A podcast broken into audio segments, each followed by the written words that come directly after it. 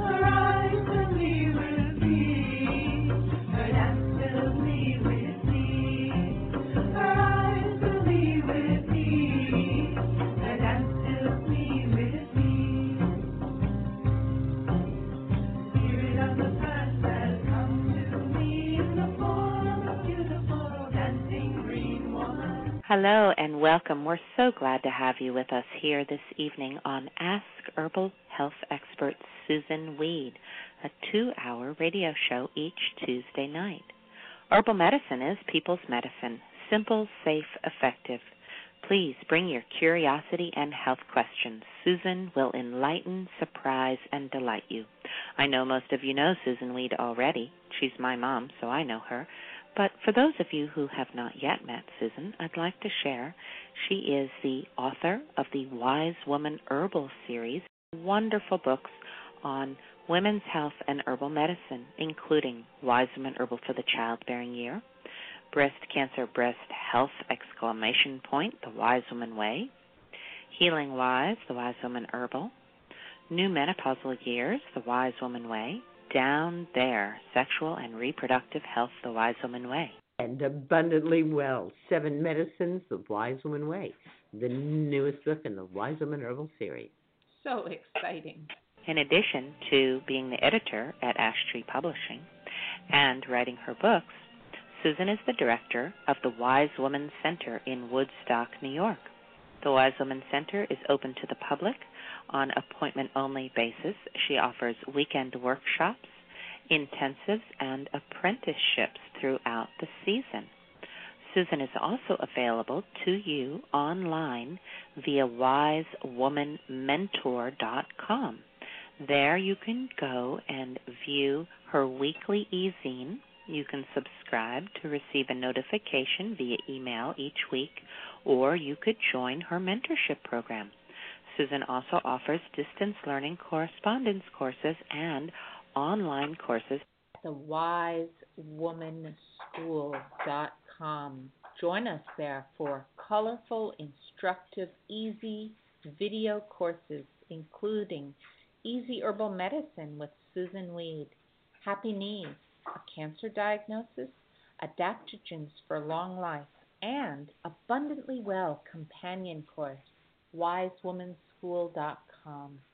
You can also just go to her website, susunweed.com, where you will find thousands of pages online with recipes, articles, art features, and so much more. Well, for now, let's see what Susun has to share with us this evening. Thank you and welcome, Susun. Thank you, Justine, and thanks for the nice new intro. Welcome, Rebecca. Hi, Susun. How are you this evening? I am freezing. It snowed three inches, and it's going down to 17 or 18 tonight. Wow, what a difference from last week, huh? Right? Brr. Yeah. How about you? Um, yeah, yeah. This past week has been pretty crazy. Uh, well, just that my partner had to leave because to go uh, be with his mother right before she passed. So, um, he's there now, and she has journeyed to the other side, and um, I'm going to be making my way there this weekend. And so I wanted to let you know also next Tuesday, uh, Marcy's going to be with with everybody. So with you All right. on the radio. I Yeah. I am uh, hearing you with my heart. What's what was her name? Her name is Barbara. Barbara. Barbara. Mhm. Say so long to Barbara in this physical form. She will live Yeah. on in all the many gestures and notes and all the many people that she has touched.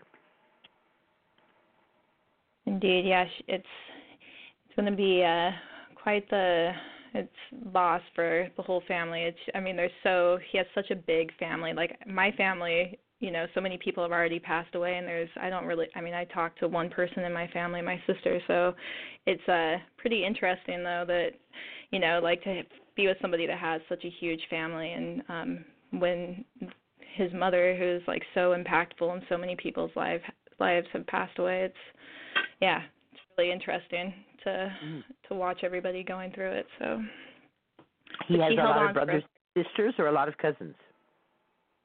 he has uh two brothers and a sister and then um she has siblings that are all still living uh four siblings that are still living and then his father also has uh 12 siblings so i mean just like all of the different families that you know and then there are kids and cousins and yeah every there it's a huge family Wow, he has 12 uncles on his father's side. Um, he has how many? I think that there are yeah seven uncles and oh, seven uncles uh, and five aunts. eh, five. Yeah, yeah. So. Wow. mhm. Yeah. Right. The, and it's a big. ca- It's going to be a big Catholic um uh funeral and like all these different events that go on around that, which I've never been a part of before. So that'll be very interesting as well. Very interesting. Mhm. All right. So Mhm. next week, let's see, this is the 12th. And next week is the 19th. Marcy will be with us. And then we have what, the 26th?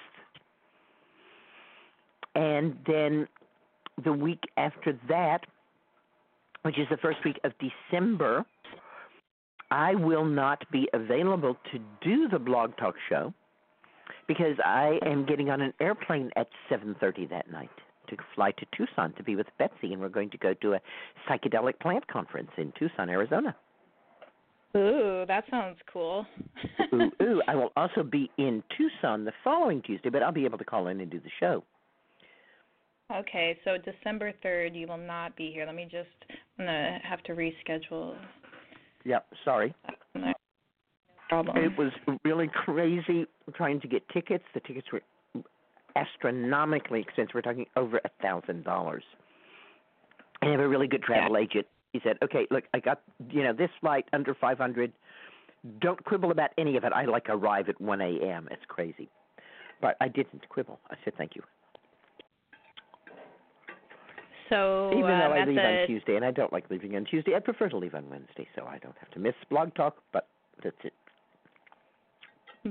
So, what's the psychedelic conference? Are there, um, is there Well, you know, I should you're- be better prepared. I should be able to tell you about this, but that's not what I've been doing. So, so. Oh, yeah, and is your hear that your book is coming out on the 20th, which is my We're birthday? still in pre-press. We're still in pre-press. And Betsy, who I'm going to called me up today, all just at sixes and sevens, and she was supposed to overnight it to me today, and she said I can't. I just can't do it. And I said, you know what, Betsy? It was due out October 15th. Another day or two, or even a week, it's no big deal. It just isn't. It's going to come out when it comes out, and it's going to be the best possible book. And I'm just going to be patient, and I think we are all going to be patient. Mhm. Anyhow, last week she said this is the most amazing book ever, and this was the like, I don't know, the eighth or ninth time that she's she's done it. So that she's read it. So that's that's great that she still only enjoys it at this point. Okay, plantmedicineconference.com. It's funny because I've just heard my birthday's on the 20th of this month, and I've just heard so many different things. It's like Mercury's coming out of rec- retrograde that day, and then I heard that your book was being released, and I don't know. There's all these all these things. Wouldn't that be nice? Is, No, it's not. It's not even on the press yet. We are still in pre-press. She has to get those page proofs back to me, and Mhm. then I need to um get them to the printer, and then they have to send me a um a virtual proof, and then I have to approve that, and then three weeks from the day that I approve the virtual proof, we have books. Okay. Okay. Cool. It's right there. So, there close. will be no cannabis or psychedelic substances offered at this event or allowed during this event. It is for educational purposes only. Tucson police will be present. You must comply with the law. The hmm. purpose of the AZ Plant Medicine Conference is to educate the public on the benefits and options available in plant medicines, including medical cannabis and its derivatives, as well as psychedelic medicines. Will elucidate the latest research and discuss how these medicines can improve lives, as well as risks and contraindications. This event will educate the general public on the clinical use of these medicines and share the latest developments in research and clinical settings. The event will be an overview and education on how they repeat themselves, don't they?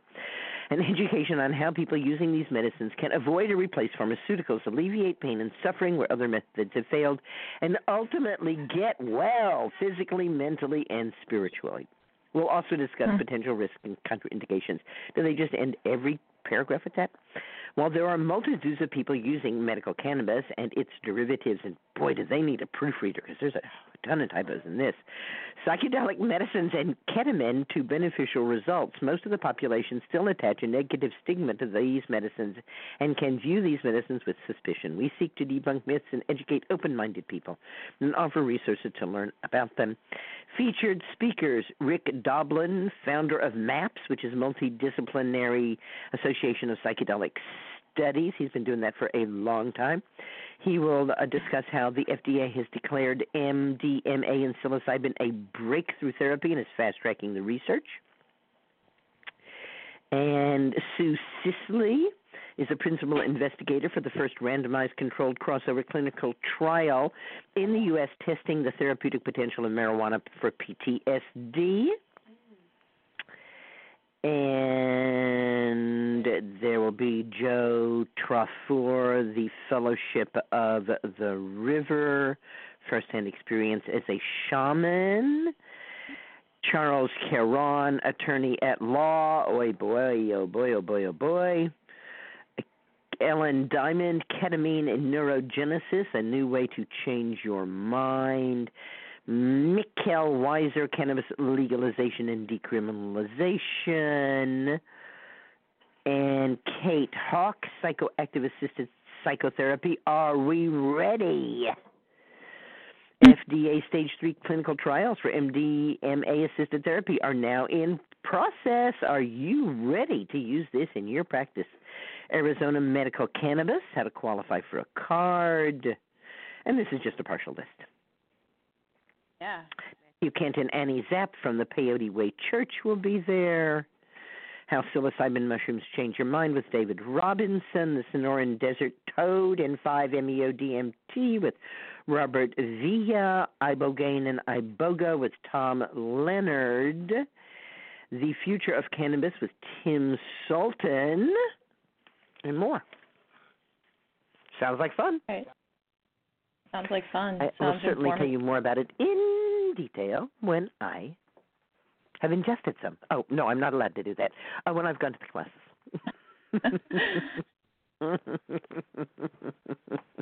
Probably not wanting a whole bunch of people uh, in in the same place uh tripping like that, but I don't know, maybe. Right, we will have the police there to make sure your trip is a bummer. don't don't come Yeah. here to enjoy yourself. Ah, yes. Well, there there is that odd thing that as states legalizes its the cannabis and um MDMA and psilocybin, you know, and it's what was it you who told me that it, that it psilocybin is legal in Denver but nowhere else in Colorado? It may have been me. Yeah, there. I know that they uh decriminalized it there, and I think also in Oakland, it, I believe they just they were doing some uh legislation there for that. Yeah. And um yeah, there's some random cities throughout the. I think maybe a place in Canada too, that just legalized. But yeah, Interesting. pretty exciting. Yeah, yeah. I mean, it's crazy how how quickly things seem to be cha- changing all of a sudden. It's like it took a long time, and now it's like it's really the wheels are in motion. So we need Mhm. some quick Mhm. change.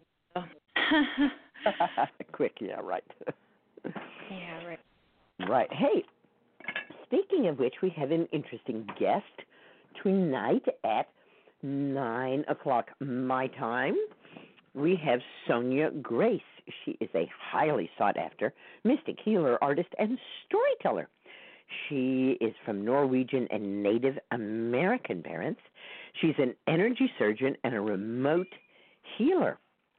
She's the award winning author of Spirit Travel, and she's just released a new card deck, Odin and the Nine Realms Oracle. Sonja Grace with us at 9 o'clock tonight. All right, looking forward to that. And we have some people waiting with questions. If you have a question for Susun, make sure to press 1 to speak with her. And should we go to the first caller, Susun? Yes. All right. The first caller is coming from the 949 area code. Oh, hi, Susun. Hi. So good to be on your show. Um, yeah, I just have a question about. Uh, I just started swimming in a chlorinated pool, doing laps about three hours a week, and I also use um, a waterproof suntan lotion. So I'm just wondering if that's good to continue, or if that's going to be might be detrimental to my health. Chlorine is not great for us, and uh, it certainly interfered with my swimming. Um, when I found that um, my skin and my hair were reacting to the chlorine and getting very brittle and falling apart, and then I actually Mhm. was starting to exhale chlorine, Mm. I decided that it probably wasn't worth it. But you have to make your own determination. Right. Okay, and then also the suntan lotion I'm using is waterproof. It's sunny here and I'm Do outside, so Ever use suntan lotion. um what do you suggest so I don't like fry up in when I'm in the water? So you're swimming three hours at one time, once a week? Uh no, three different times for an hour each. Hmm And at what time of the day are you doing this? Um tw- noon to 1. Because that's when you have a break from your work? Um well they have scheduled times. So it's a limited time that uh, that they're open. I see. So that's the time that you can get in the pool. There's n- not another Right. choice time like later in the afternoon. Uh, there is an evening swim which would avoid sunlight altogether. Um, it would be more of an effort, but I wouldn't have to use suntan lotion then. I think what you mean is sunscreen. Yeah, sunscreen. I have warned people against sunscreen for over 30 years. Yeah. Especially because if you look at a chart of the usage of sunscreen and you compare it to a chart of skin cancer, they both rise at exactly the same rate. The more sunscreen is being used, the more skin cancer there is. And part of that is because most sunscreens don't block the actual rays that cause cancer, they block the rays that cause sunburn, which are different. And the other thing is that vitamin D is one of the greatest protectors against skin cancer. And when you use sunscreen, you don't get any vitamin D. Yeah. So, as far as I'm concerned, using sunscreen is a setup for getting skin cancer. And what I do Mhm. is to use hypericum oil, the oil of Hypericum perforatum, which is an infused oil, not an essential oil. Yeah, if I, I have do have stay, If I that. have in the sun for long periods of time. And my granddaughter goes surfing in Costa Rica. Mm-hmm. She doesn't use sunscreen. What does she use? Okay, St. John's wort oil. Clothing. Clothing. Ah. There's lightweight clothing to cover your arms and your legs to protect you from the sun. Okay. So choose a different time, get some clothing that will protect you from the sun, use some hypericum oil on places that the Mhm. clothing doesn't cover, like your face and your hands. Mhm. Okay. And does that um would that Hour come off in the swim water? for most people is probably too much.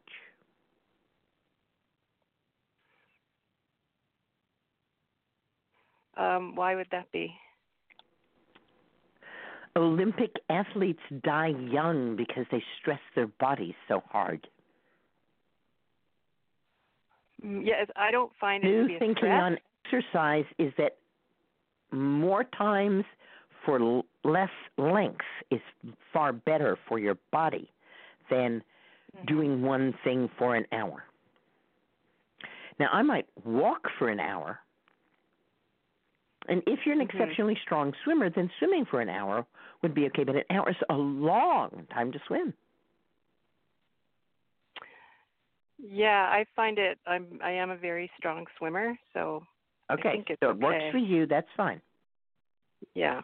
Of course, your exposure to the chlorine is magnified the longer you stay in the water. Right. So less time in the water.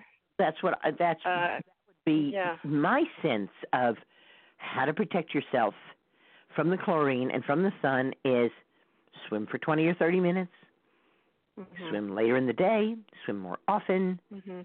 Get some clothing, get some hypericum oil. Right? Allow yourself to make some vitamin D. Right. So when you're not swimming, then you wash off the sunscreen and get some sun to make vitamin Mhm. D. Most people don't. They just leave the sunscreen on. Oh, yeah, no, I wash it off. You do wash it off. Great. I'm glad to hear that. Oh, right away, yeah, and the chlorine and every, everything just Yeah. as soon as I can. Okay, so it's cumulative. So if I'm in longer than 30 minutes, that's it's building. Exactly. Okay. That's what you know. Okay. That's what I found. You know, I would go, you know, three, four times a week and swim, and within a couple of months, I was literally exhaling chlorine. Yeah. Yeah. And I thought, whoa, look at that. It's you know, this is a gas, and you have not taken enough of this gas into your body that it's like outgassing. Right. And again, Um, I'm so not saying the- that any horrible or dire consequences. As we know, mostly chlorine is a bleach and a drying agent. hmm Okay. And It then with the hypericum though, can does break that work down in in water? into some pretty nasty chemicals that are implicated in cancer. But the, chlor- the Right. chlorine itself, right, it becomes organochlorines, and that's a problem. But the chlorine's not a problem. Okay. Okay. Um, okay, and so the the hypericum oil does not wash off when you're in the water. It's an oil.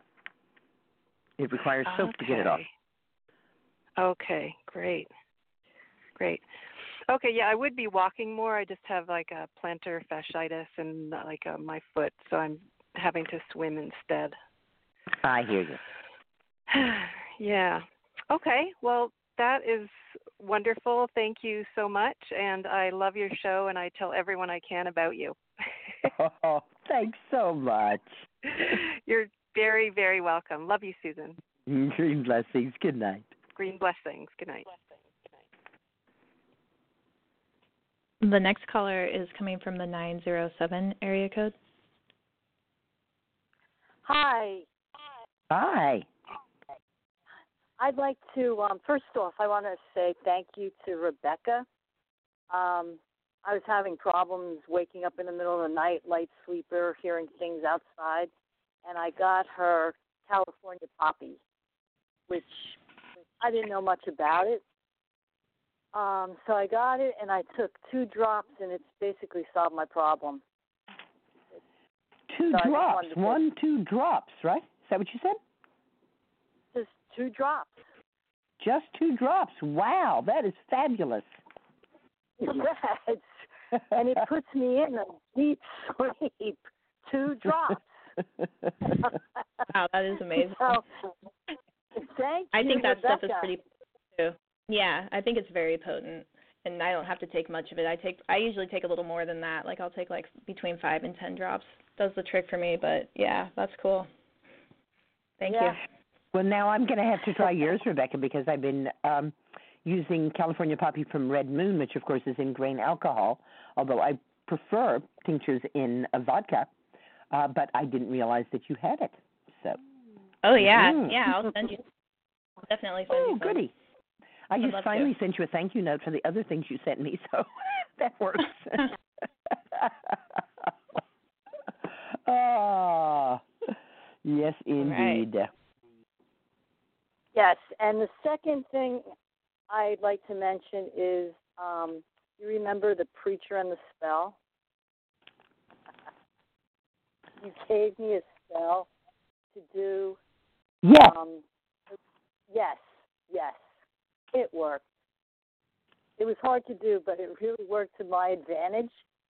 Um, Mr. Preacher didn't have his property surveyed, and he had the contractors come down to put the road in, and I I knew the contractors, and uh, they didn't want to make any trouble. So I said, "Can you like save these birch trees?" I re- oh no problem. And they they put the road in the way I wanted to put the road in, and preacher man came. He didn't know. He didn't know anything. He liked the road. He was happy. So that worked out perfect for me. Yay! Yay, yay. Hard to do. That was a hard one. Ugh. It was But, to, yeah. you know, to put him on the throne and to give him all of the wonders of the universe. But what fun! And he he kind of like he was very um shy, kind of like tried to avoid me and then when he he saw me he was like overly polite. oh, I loved it. Wow. Um, and I have, yeah, yeah, it was, it was, it was hilarious. I, I'll be using that one again. yep. And then um, my plant question is, um, I'm making a uh, dandelion root tincture, and I noticed that it's like really milky. Goody. Oh, that's How good. wonderful. Okay.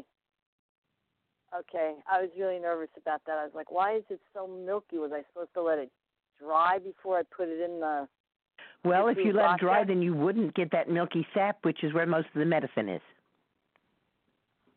Okay. Okay. Perfect. That's all I have today, Susun, and Well, that was feel good. wonderful. Thank you so much. thank you and green blessings. Green blessings. Okay, so I just have to to say for for a moment here that um, I was looking at a magazine today, and I, I saved it because I it took me a while to really get what I was looking at. Uh, because I thought this isn't a yoga magazine. Why am I seeing all these yoga po- poses? And it's actually an ad for Blue Cross Blue Shield. Okay. And it's a two page spread. And on, on the left hand side, it says flexibility is the key to your health.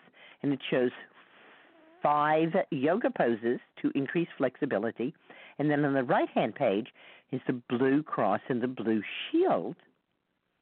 And um, telling us uh, what a wonderful company they are. Interesting. Isn't that amazing? Yeah, yeah, yeah. At our at our hospital, they have a yoga room, and I, I when I was um pregnant, my teacher, my prenatal yoga teacher, she actually was teaching classes out there at the time, and so I went out there and took some classes with her. But um yeah, it's a very nice room out there too. So that's cool. Great. A yoga room in the hospital. Okay. Mhm. Mhm. Mm-hmm. All right. Right. So the next caller here is coming from the 917 area code. Hi, guys. My name is Linda. Sorry, what did you say?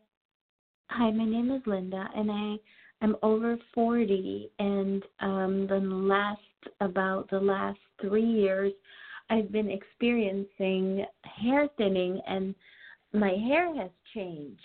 And um, I'm doing some Chinese herbs, like uh, Chinese um, teas and stuff. But and I'm taking some vitamin C, and my iron levels um, have improved. So I was used to be really bad like about a year ago, but I started eating meat and it changed my iron levels like to normal, which were never normal for me. My D levels are a little low, but I'm wondering like is there any anything else I can do to keep my hair because I'm starting to see the roots of my I'm starting to see the, my scalp and in the front of my hair. I don't know if I can repair that but uh, is there anything else? how long were uh, you a vegetarian? Sorry, how long have I been veget? Uh, I used to be vegetarian before, maybe for like two years. I tried it, Uh-huh. and before that, I was eating chicken. I was eating fish. Then Uh-huh. maybe vegetarian for a year, year and a half, two years, and then now eating everything basically fish, and also uh, meat, red meat like uh, grass fed. Yes, what I'm trying to find out is how long you were on a deprived diet. So only for two years. Before I that, so. Yeah, I didn't last long. before 'cause that I, you ate some chicken and some fish. No, no, I eat. I no, no. That was like, that was like maybe like five years ago when I. But I'm asking, doing- I'm asking about the past. I am not asking about now. I'm asking um, about maybe diet. for like a 10 year years. or two. That's it. A year or two or Past- one. That's it. Yeah. So for the past ten years, you've had a diet that mostly didn't have meat in it. No, no, no. That's not what I said. I had it only like one or two years of no meat, maybe only fish. Uh huh. And then before that, you ate fish and chicken. Yeah, fish, chicken, everything. And before that, everything. Okay. Before right, that- chicken, okay. I, I never So, ate red meat. The reason I am asking is that for many women who adopt a raw food diet or a vegan diet or even a very limited vegetarian diet, although it's far less frequent on a, a vegetarian diet, that within five years there are some detrimental changes that can be irreversible. To fertility, to protein synthesis, which is the problem with your hair. It's, it has nothing to do with vitamin C or iron or any of those other things. It has to do with protein synthesis. Your hair is protein. Oh, okay. Oh, is there anything I can do? Are you drinking nourishing herbal infusions? Uh, I can get them if you let me know where I can get it. What you need to do is go to YouTube and watch the series that I made for you, which is completely free, on how to make a nourishing herbal infusion. And then you can get some stinging nettle, some oat straw, some red clover, some comfrey, some linden flower, and you will have the five primary herbs that are used in rotation to make nourishing herbal infusion.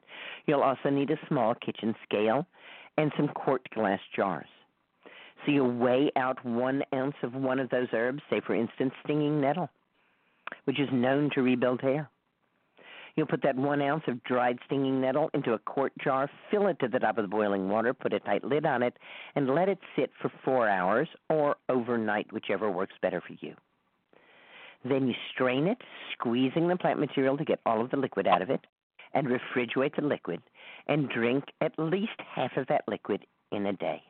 My goal is to drink the whole quart in a day. Amazing. Thank you.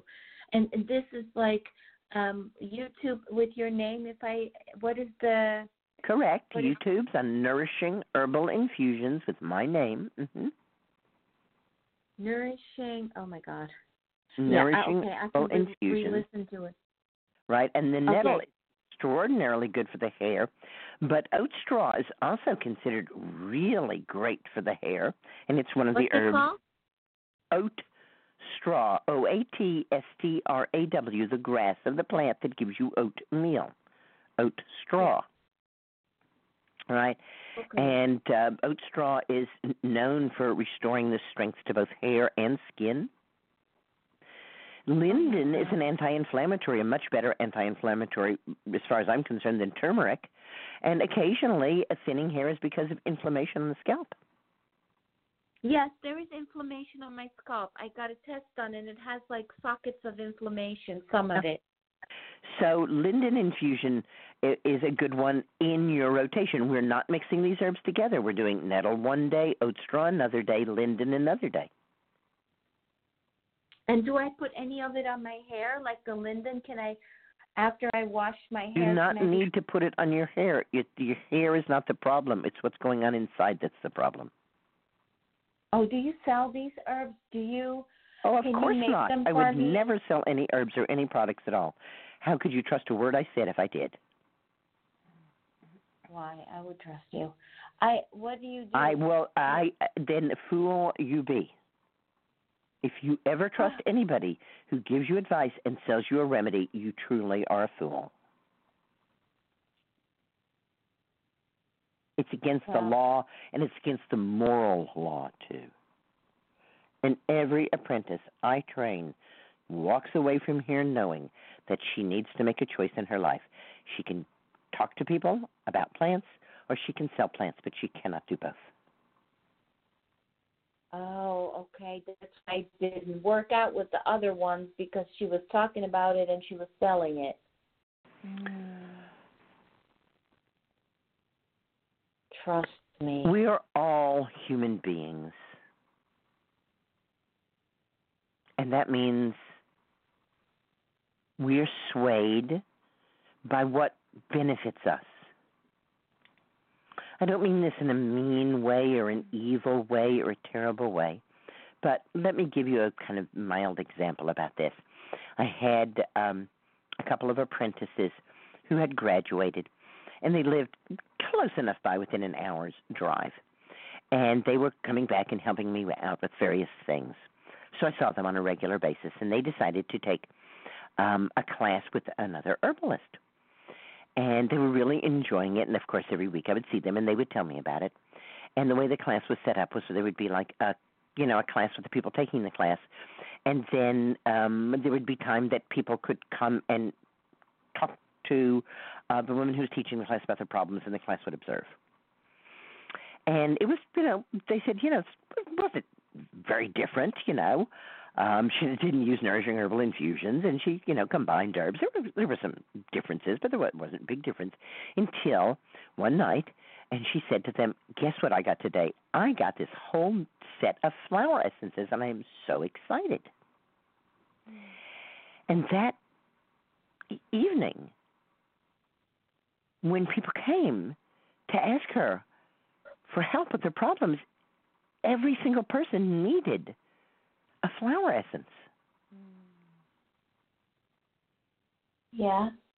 And they came to me and they said, We saw it. We saw it happen. Suddenly she's selling flower essences. Okay. Nobody is saying that anybody is mean or bad. There's no judgment here. There's a universal law, which is you do not take advice from the person selling you the thing. Oh, is that just for specifically for these herbs and stuff? It is for anything that you take. If someone tells you to take vitamin supplements and is selling the supplements, run as fast as you can the other way. Oh, okay. Really, Oh, would you want to go to a doctor who said, "I'm going to put you on a blood me- pressure medication, which is my private brand. Get it from the nurse at sixty dollars a bottle"? Right, right. I agree with that. It's unethical. It's unethical. Yeah, I agree with that. If so, if I would be like, okay, somebody likes something that I have, I'm like, okay, go to this person. I don't sell it, you know. I'm not in charge of that. You're here for something different. We're not working on that, you know. Yeah, I get it. Yeah. I get it. Yeah. So, So there is no supplement that is a nutrient. You're not Right. taking vitamin C, you're taking ascorbic acid. Vitamin C, like all vitamins, is a complex group of coenzymes that work together, and there's a hundred different enzymes that make up the vitamin we call vitamin C. The most active of them is ascorbic acid, so it is sold in a bottle in which it's labeled vitamin C. But it's rather like if I invited you to go to the symphony and the curtain came up and there was one violinist on stage. Hmm. Not a symphony, huh? No. So, um, Most of those people in that symphony orchestra aren't doing much. I mean, really, everybody follows the first violinist. We could just get rid of them, right? They're just the uh, uh, they're the passive ingredients. So this YouTube So I video. am unalterably opposed to anyone trying to improve their health by popping pills of supplements. Uh, okay. Um. So Where what what Yes, foods are herbs are sources of vitamin C? sorry. What foods are good sources of vitamin C? Fruits, lots of fruit, which I used to eat. Actually, sauerkraut is the world's best source of vitamin C. And that is closely followed by baked potato. Oh, sauerkraut. So if I eat like two ounces of baked potato every day, that's good enough. Like a sweet potato. Yes. Even boiled white potatoes have vitamin C in them. What about that YouTube video? If I just Google it, that will teach me how to make those herbs. How to make the nourishing herbal infusions. You got it. I love it. I think There's also like a course at something wisewomanschool.com called Drink Your Way to Health with Nourishing Herbal Infusions. Uh, the YouTubes are free, but if you want more, there is a course about the Nourishing Herbal Infusions, and many people have uh, been amazed at what happens uh, when they start drinking Nourishing Herbal Infusions on a regular basis. Wait, you teach something like this on your website? What? What? How do I find it? The YouTubes are free. You just go to YouTube and look for my name and Nourishing Herbal Infusions. The course Yeah. that I have is at wisewomanschool.com. Yeah. Do you do it online? It's a self guided course. Oh, Students okay. in Yeah, my self guided that. courses are welcome to attend a once a month Zoom meeting with me to ask any questions that they have. Herbal. Okay, so who can I? Um, where is this nourishing herbal infusion drink? Way to your health. Is that it? Yes, Uh, okay, so it's like forty-five dollars, right? Yeah. Enroll course for forty-five, and that's how I'm going to learn how to make any kind of herbal infusion. if you wish to buy a course, you can do that. If you wish, you can go to YouTube, and there's a lot of information. Every bit of information you need is right there for free. I know, but I don't want to just do it like I want to do a real good job. Otherwise, I don't believe in what I do. Okay. The good And- job means you get a scale, you weigh out one ounce, you put it in a quart jar, you fill it to the top. Really, that's all you need to do to do a good job. It's really that simple. Put boiling water and then close the lid, Pour boiling water over dried herb. You got it. and then close the lid tight with boiling water on in it. And that's it. That's it. Why do you have to close the lid with hot boiling water? You want to close the lid so that the gases in the air don't get into the water. It makes the n- nutrients in the water go into your cells much more easily. Mm, that's good. And then I can make this with anything. Like if I want more energy, I could buy those nourishing herbs and make it the same way and just do it. I drink about a quart of nourishing herbal infusion on a daily basis. Wow. Right now, there's an apprentice here, so myself and my sweetheart and the apprentice, and we make a gallon of nourishing herbal infusion each night. So we weigh out four ounces of herbs because a gallon is four quarts. So, for instance, we might weigh out four ounces of nettle, or four ounces of comfrey, or four ounces of red clover. And we bring that gallon of water to a boil, and we add the herb to the gallon of water, and we put a tight lid on it, and we let it steep overnight, and then we strain it the next day and refrigerate it, and that's what we drink. We don't drink other things. That I can do that too. Yeah, I like it. I do that. yeah, but you but you wouldn't be able to drink a gallon in a day. Generally, you only make the amount you're able to drink within about 36 hours because it spoils very readily. Well, I can drink about 50 ounces of water a day. Oh, that's a big problem. That could be why you're losing your hair. No, I just started drinking that 50 ounces. I can. Well, I, I, can, uh, do just highly- Highly advise you to stop. Every Oh, cell in your body is protected by a layer of oil. Water can never hydrate you. The more you drink, the less hydrated you get. Oh, okay. So how much water should I drink a day? None. Excuse me? Zero. None. Do not Well, drink I can drink water. the herbal teas then. Herbal teas I'll drink. You can drink herbal teas, you can drink infusion. Your ordinary adult needs one quart of liquid a day. Oh. And uh, where do you buy your herbs from Mountain Rose Herbs? Mountain Rose is a nice place. Frontier is a nice place. Starwest Botanicals, Pacific Botanicals. There's wonderful places to buy herbs. Pacific Botanical. hmm Pacific Botanicals is one of the most expensive, but they do grow all of their own herbs and they do grow them organically. So you absolutely know where those herbs are coming from. And for some Oh. people, it's certainly worth the extra amount. Okay.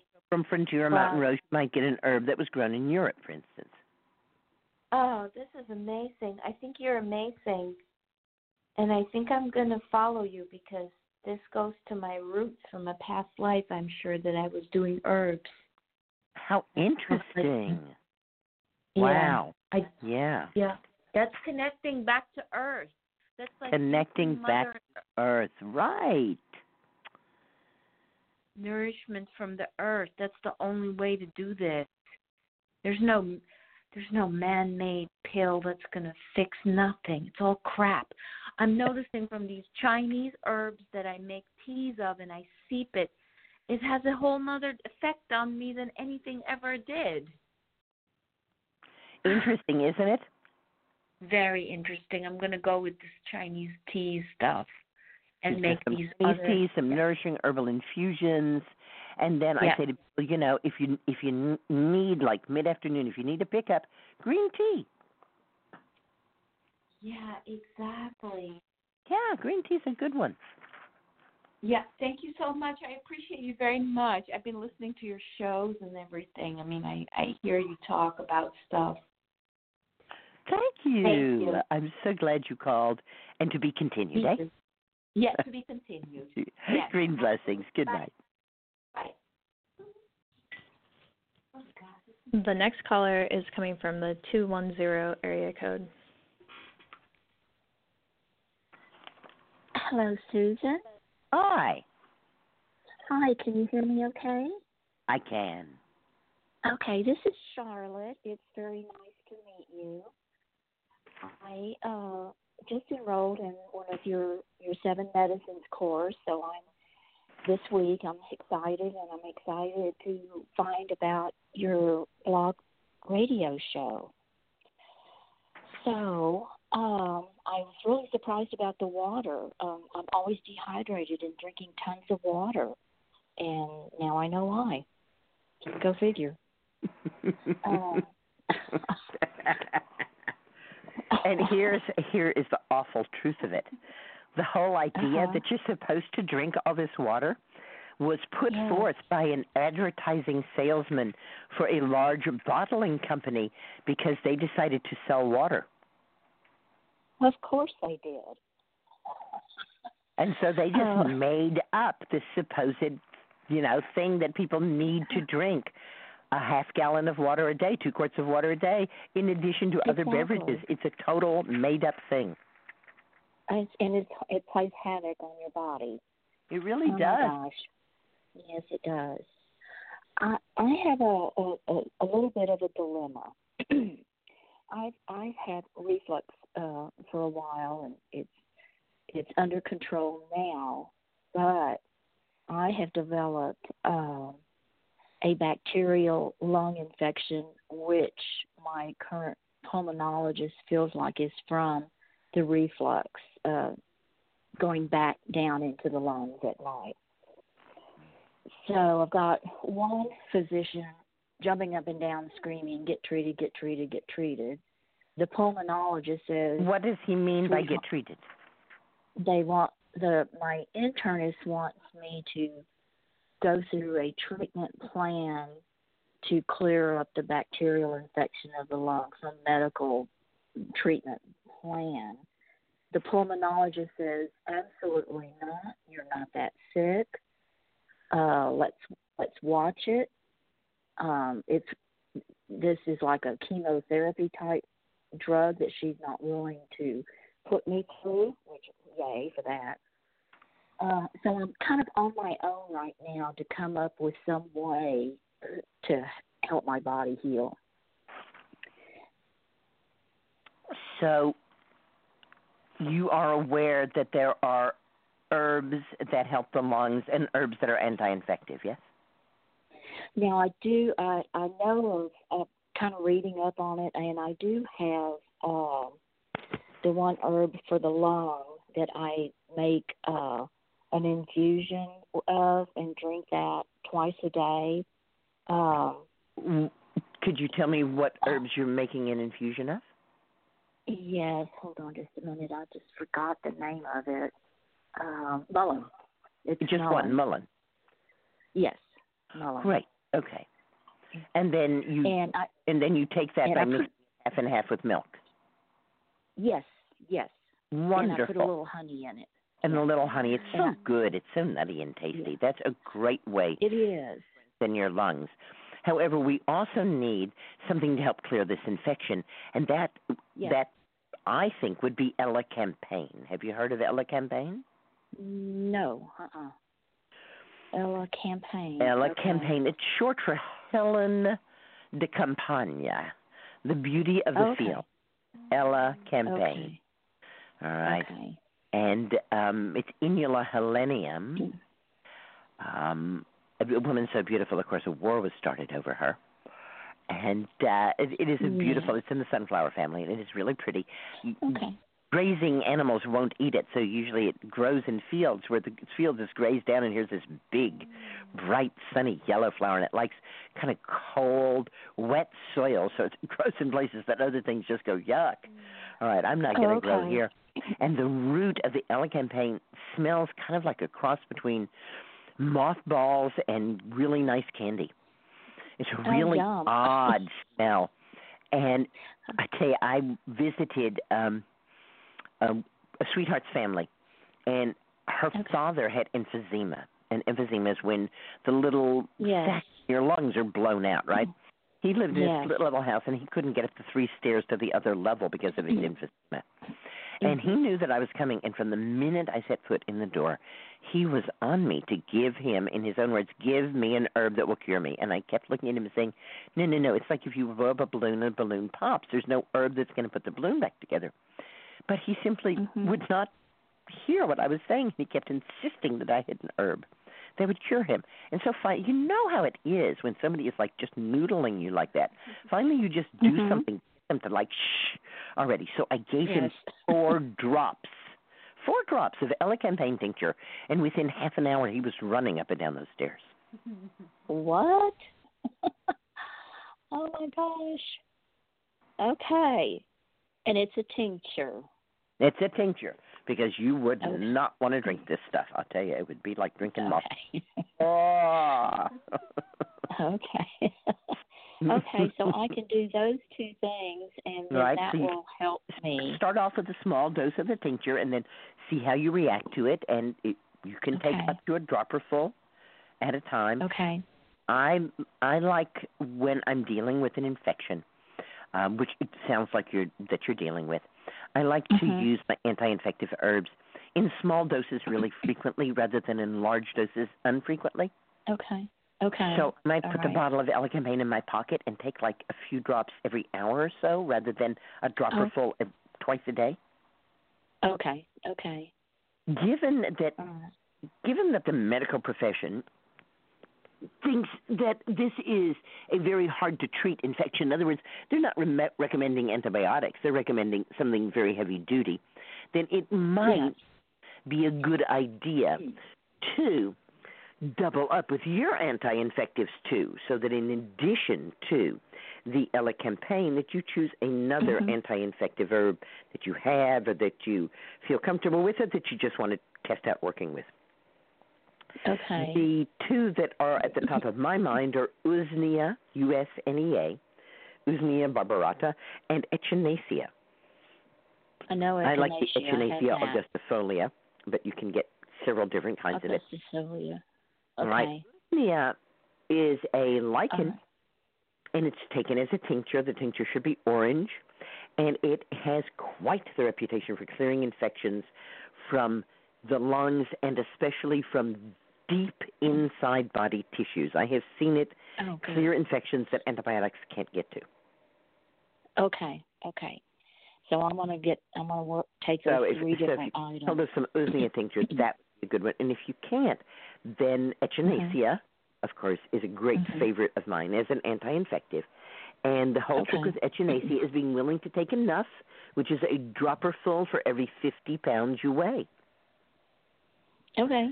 I can So do if that. you weigh over 100 pounds, that's three dropperfuls as a dose. And in the early stages of clearing an infection, it's a good idea to take that dose mm, every two or hours. Or if it's a really bad infection, it doesn't sound like this one is, then that dose Mhm. should be taken hourly. But I would say, you know, if you do it, you know, every two or three hours to begin with, that should be enough, and then you can lengthen the time between the doses. Okay. Okay. Great. Awesome. Thank you so much for your knowledge. I'm so Welcome. grateful to have found you.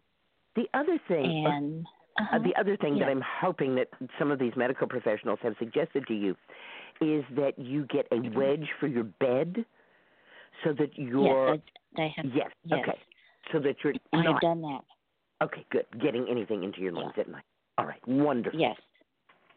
All right. Well, thank you so much, and green blessings to Green you. Green blessings to you too. Good night. Bye bye. The next caller is coming from the 240 area code. Hello. Hi. Hi, Susun. This um hello Rebecca.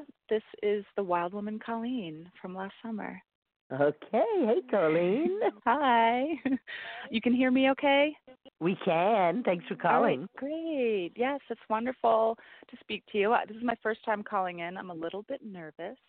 but I um I don't really ha I don't have a question for you, but I would love to hear you speak about the mimosa tree. I had the pleasure of meeting her this year. Yarrow brought me to her and I am in love and I just want to hear your take and what you think about her. I think yarrow. I think that mimosa is a beautiful tree.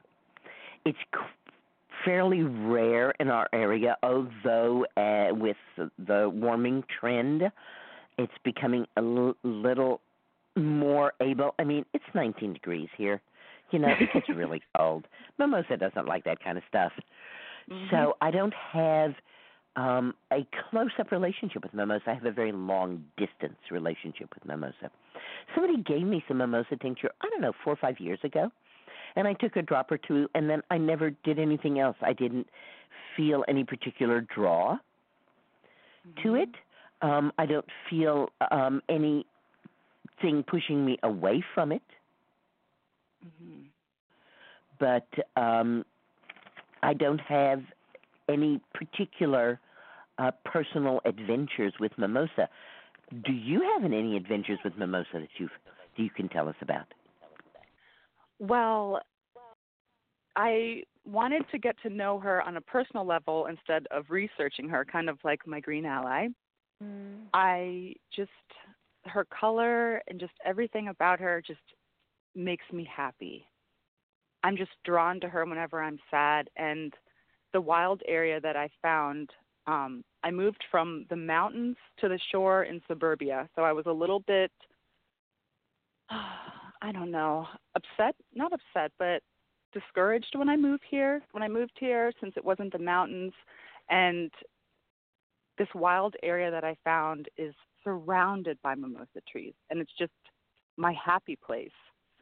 Um I lost my father this summer, so it's really really helped me with my grief just sitting with her and watching her. Her leaves are amazing. It's like a fern. They open and close at night.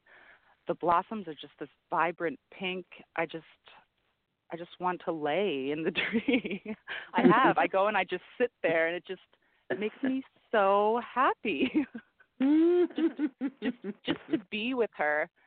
I And the, the flowers, which are like these little starbursts, right? Mm-hmm. they yes, and they're just vibrant pink. It's like a I don't know. Uh, yeah, it's this really soft, soft, beautiful fiber.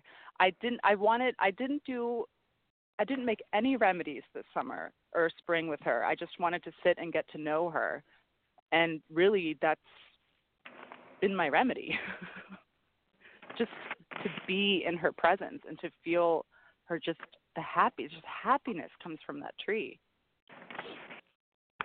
And I hear you because up in the mountains where I lived before, I I didn't see them. It was like this brand new world opened for me by the shore here. Like it's just warmer and more humid here. Yes.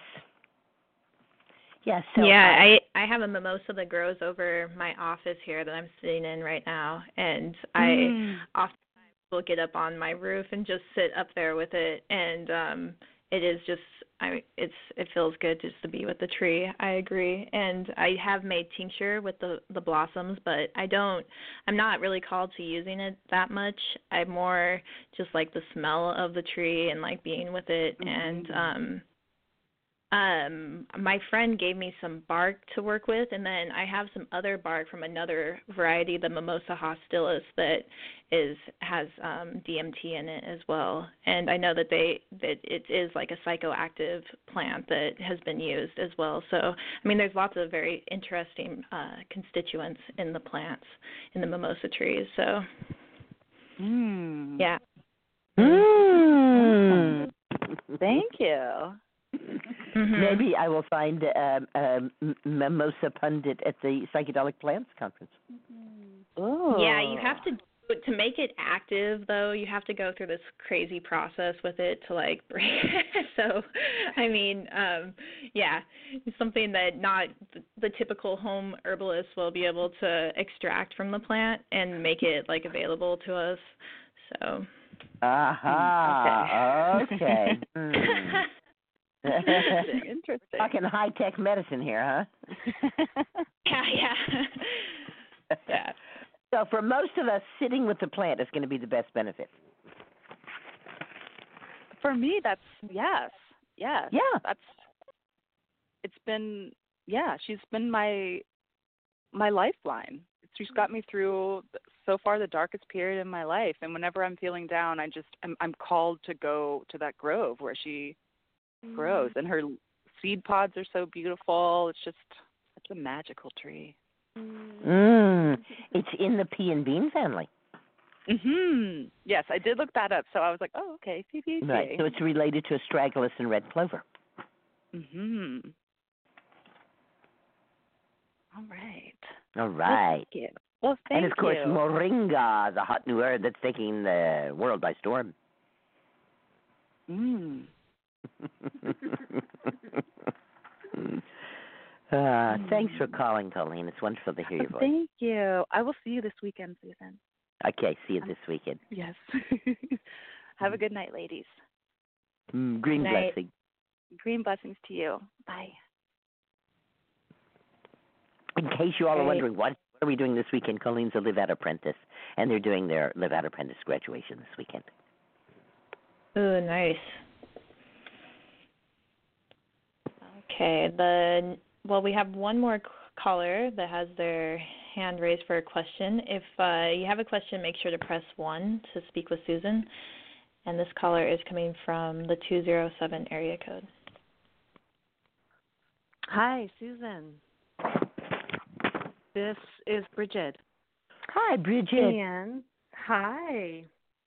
Um, I have a question for you about, you know, lately I've been hearing a lot uh, and seeing a lot about people talking about uh, clearing energy or releasing negative energy from a space or, you know, burning herbs to cleanse the energy vibe of an area. And um, I'm curious of what your take on this is.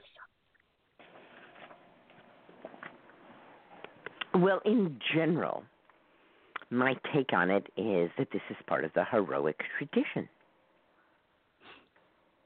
The heroic tradition has to have an enemy. There has to be something bad. There has to be something we can get rid of. The wise woman tradition is about wholeness. So we're not going to stand in yang and say that yin is bad. We're going to say, ah, here it is yang and there it is yin. And yin and yang, they go together. They are part of the way the world is. Now it is winter and it is cold. Some months ago, it was warm. There's nothing wrong with that. More and more and more, we live lives in which we have ironed out all of the ups and downs. We have light anytime we want it. We no longer in any way relate to the natural cycles of light. We have any food we want, any time we want it. We no longer relate to what's in season. And so then, of course, there are things, there have to be things that are negative and bad, and we have to protect ourselves against them and cleanse them away. And certainly the heroic tradition is aided and abetted by the major religions, which are also in the heroic tradition, right? Mm-hmm. You're a filthy sinner, and you have to be cleansed in the blood of the Lamb. Mm. Mm-hmm. Right? You better follow God's law. If you don't follow the laws that Moses brought down, you're in big trouble. You hear that voice up there calling you to prayer? You come to prayer, you take your shoes off and wash up and pray. You pray. You know, you can't even look at the image of a human being because all humans are evil. You get down in that part of the world, you get the evil eye belief. And the belief that if you say anything kind or nice to anybody, that the evil eye will get them. And so you, you are limited to saying what an ugly baby you have.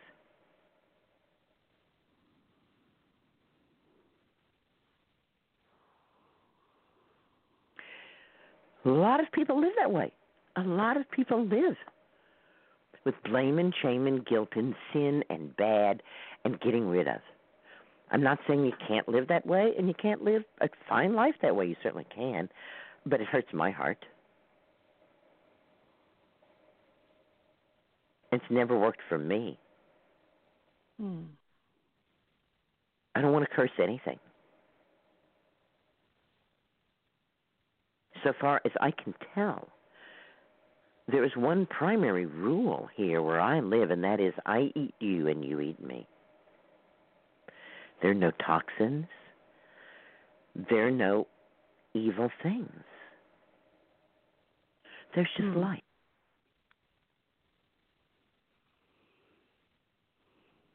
And after all, what is negative? What do we mean by negative? Well, in most cultures, negative is dark and black and dirty. Wow, we have just stepped over the line into racism, haven't we? Mhm. Yeah.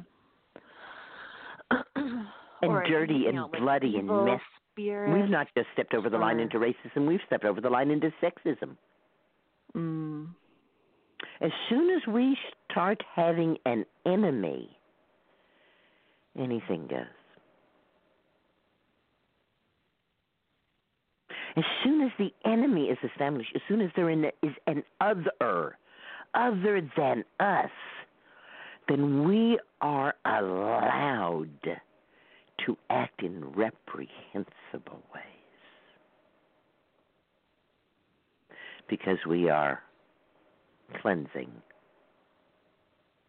Mm. so it could even be like thinking about, you know, cleansing a negative space or energy or evil spirits or whatever is is in itself um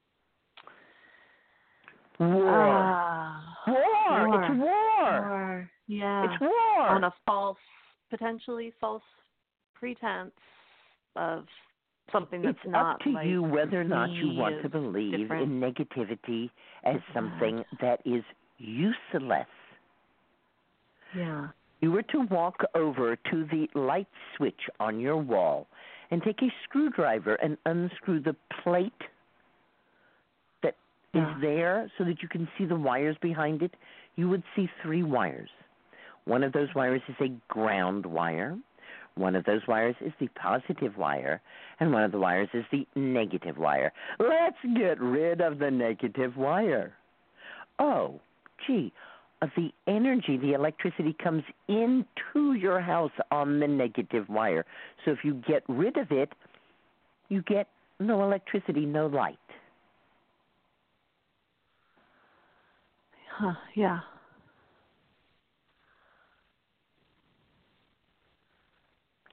okay It's the basis of It's dualistic thinking, isn't it? right? Us yes, and them, good and bad. My first Zen teacher, gosh, you know, I was in my twenties and gave me my lifetime koan. It's not really a koan, which is actually usually a riddle, but for me it was riddle enough, right? The Zen teacher looked at me and said, The difference between good and bad is the sickness of the human mind. Mm-hmm. And I have spent the rest of my life figuring out what that means. mhm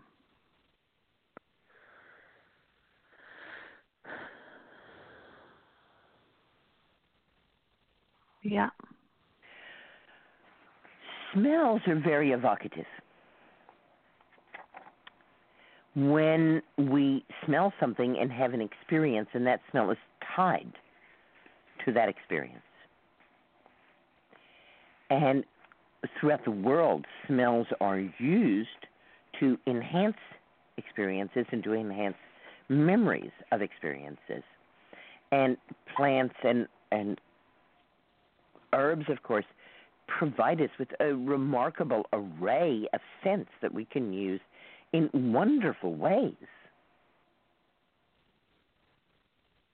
But let's invite in what we want rather than chasing away what we imagine we don't want. mm.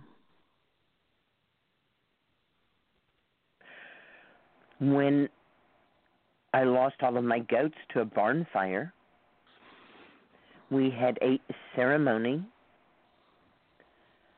by the rocks. I don't have any soil here. I can't bury anything. But when we have a goat that dies, we put rocks over her, and we have a cairn where all the goats are in cairns.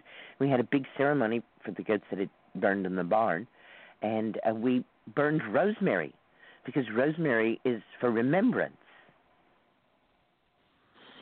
And so the Mhm. smell of the rosemary was a remembrance from us to the goats and was our way of breathing in their memory. Hmm.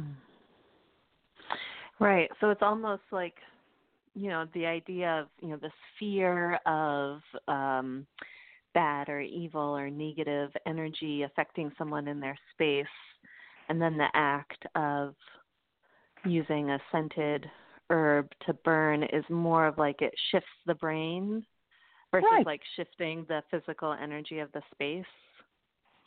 Or I mean it, it might Yeah. No, I think you're right on with that. Yeah. Yeah. Yeah, yeah. And so, yeah. Cool. Thank Yeah. you. Yeah. Um, awesome. I have one other question. I don't know where you are in time time frame or if you have another caller. I don't want to take up too much time. But We do in Rebecca. We actually had about let's see, uh, four more people just queue up with call with questions. Right. So short question. I'll answer I'll- you shortly, and then we'll get to the other people. Okay. Um, just um, talking about the nourishing herbs, the five that you use for infusions, um, and equating them to being North American adaptogens. Is there something that you could like? I mean, even though it's not like commonly known as adaptogens, but how they could be considered adaptogens? Adaptogens are very loosely defined at this point, and the definition of an adaptogen is an herb that cannot hurt you no matter what quantity it's taken in. So that would not be golden seal, for instance. Right. Right? But it certainly would be nettle. A definition of an adaptogen, furthermore, is that an adaptogen does not have a direction of action. So, in other words, an adapt- an adaptogen doesn't make your blood pressure go up or go down. But if your blood pressure is too high, it does make it go down, and if it's too low, it makes it go up. So, an adaptogen normalizes functioning. Mm. And again, the herbs that I use for my primary infusion herbs do exactly that. They normalize functioning. The closest that we have in those five herbs to direction of action is that linden is anti inflammatory. But anti inflammatory isn't really a direction, is it? No. Right. Right. Yeah, and it would have like a broad-reaching. Right. And on the then the third Yeah. the third part of an adaptogen, it's it's a plant that can't hurt you. It's a plant that doesn't have a direction of action. It normalizes function and it increases all types of endurance. Your muscles work better, you breathe better, you have better circulation, you have better sexual effect, you think better.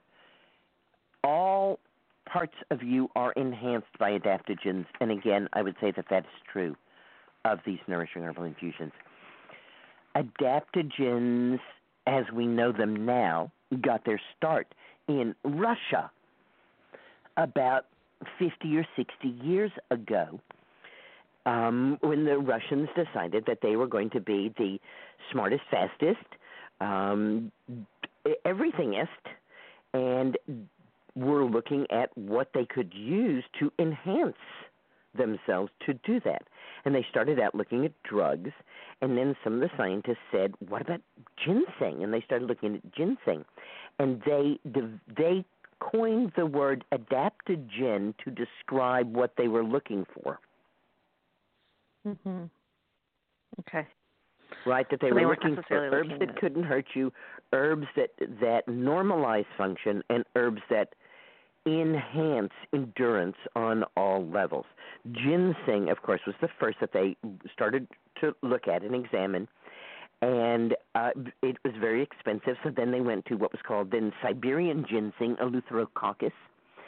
And because of where they were in Russia and the herbs they started looking at, that kind of naturally took them to China and India, where there are very long traditions of herbalism and this idea of herbs for longevity. And so the primary herbs that are considered adaptogens are from China and India. And yes, I'm making a point that I think there's American herbs that are adaptogens too. Love it. Awesome. Thank you. Okay. That's just what I wanted to hear. Thanks for asking. All right. Have a good night. Bye. Bye bye.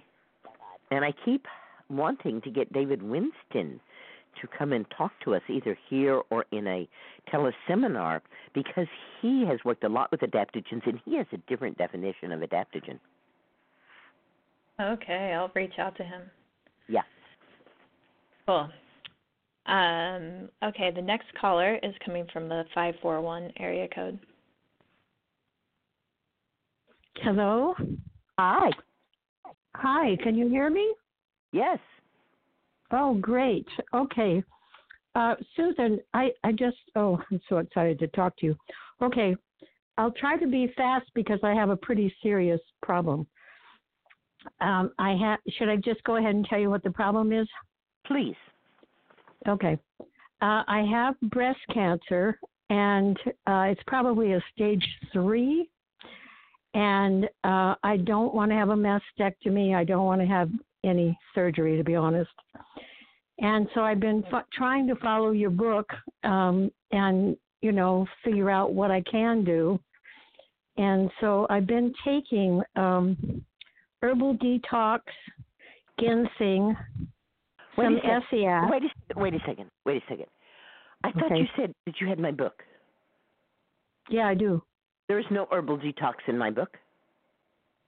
Uh, it's called something else. Uh, um, no, it, this is from your book, but it was called something else, and then uh, it's called Herbal Detox by um, by the herbal manufacturer. But it, it is And one you of shouldn't use- you said. Don't use don't use anything that detoxes.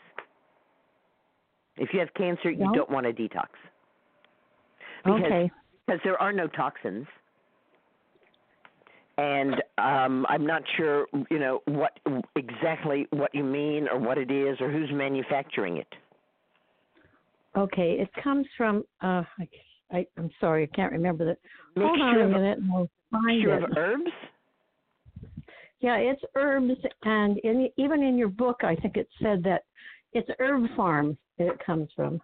Uh-huh. And Herb Pharm, Herb Pharm has uh, a formula that you had said. Oh, hold on. I, I can tell you what's in it. Should I do that? the Hoxsey formula? Yeah, that's it. It's the Hoxsey formula. Mm-hmm. The variations are available already tinctured from Herb Pharm. Mhm. Right. So that's where I got it, and that's what it is. It's the Hoxsey formula. Okay. And you're taking how much? Um, they said to take um, uh, a, a thing full 30 minutes before each meal, a, a, a dropper full. Uh-huh. A dropper full 30 And I minutes before each have meal. the Hoxsey people, and it's in my book, says that you teaspoonful for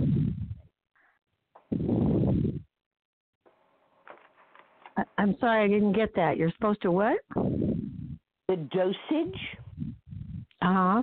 that I got from the people who put out the Hoxsey. Yeah. And the that's listed in my book is not a dropper full, but a teaspoonful Uh huh.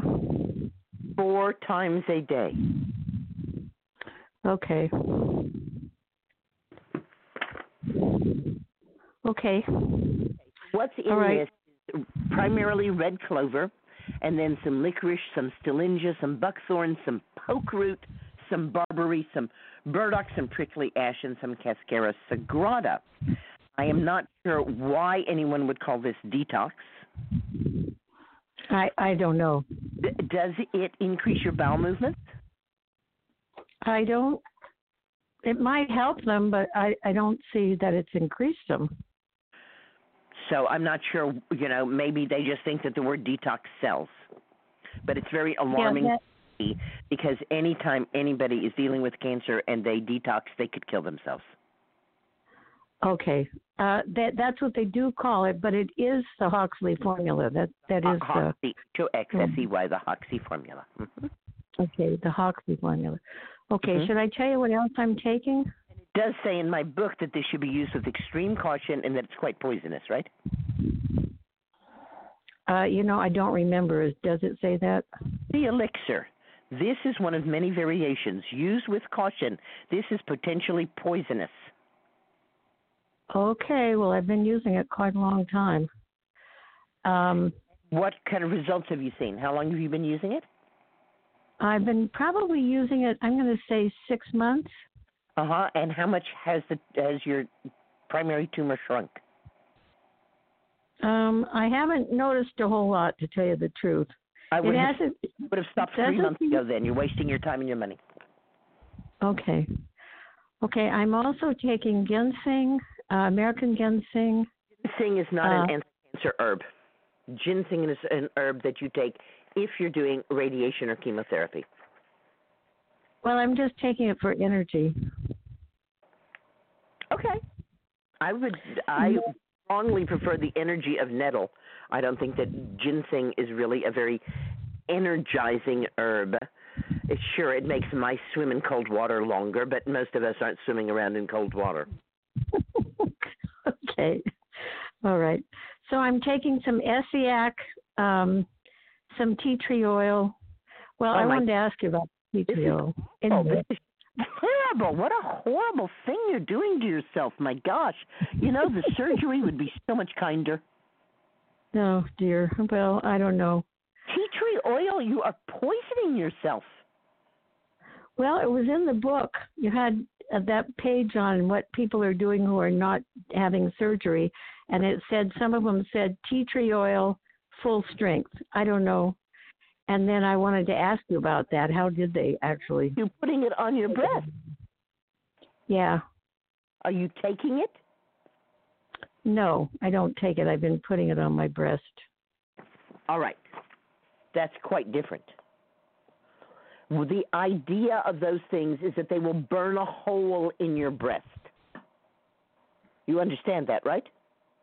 That tea tree oil? Yes, the goal is to burn a hole in your breast. Oh, okay. No, I didn't understand that.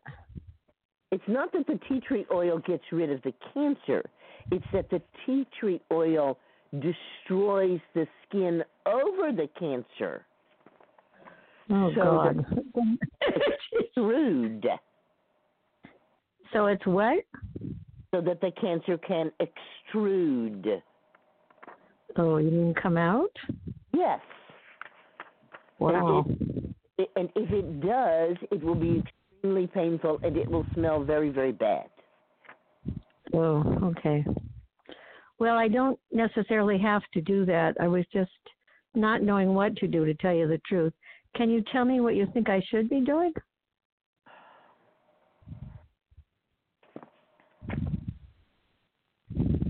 Very few women with breast cancer refuse surgery. This is page 188. There are, however, options for those who want to remove a lump. Carefully prepared salves containing herbs and alkaline minerals can selectively destroy malignant cells. These treatments cause severe pain and leave scars. Yeah, I don't want to do that. Use any of them. Please read Cancer Salves and Suppositories by Dr. Ingrid Naiman, available from the author, and here is the address. And then I list pokeroot poultices for burning away cancer. Tea tree oil, full strength, is said to be especially effective on ulcerated cancers. This is an ulcerated cancer? Mm, I don't think so. Uh-uh. Escharotic salves use a caustic herb and a caustic mineral and a fatty base. They are applied thickly, taped over the area, and left over on for 24 hours. No matter how much pain there is, they will blister and discolor the skin, which dies.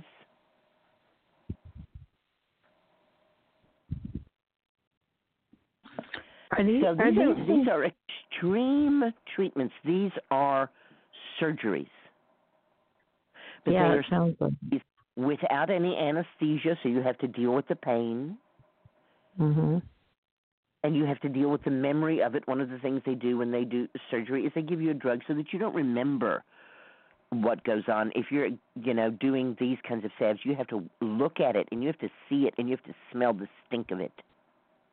I, I don't think I have the courage to do that. to I tell you the either. truth. Sure, why you're even messing around with it. Well, So I'm just trying to let me- give you the uh, best. Let me be Oh, very I- clear with you. Okay. You have decided that it is preferable to die of breast cancer than to have surgery. I guess so. Okay. So the very first thing I want to know is are all of your affairs in order? Yeah, pretty much so. Okay.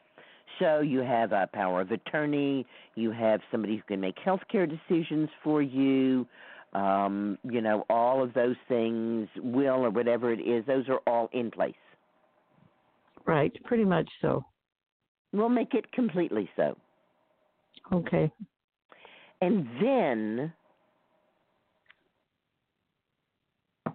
have the best possible life you can have between now and when you die. right. I'm also using some cannabis. Do you have any? Possible life now, is it? What? Putting tea tree oil on your breast is not the best possible life. So cut it out. Okay. Cut it. Okay. You don't have to get rid of this cancer. Okay, no tea tree oil. Good.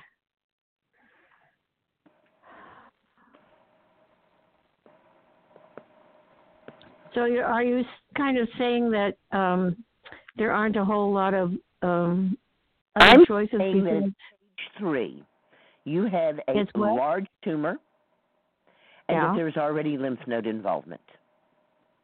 There probably is. I don't know for sure, but there could be.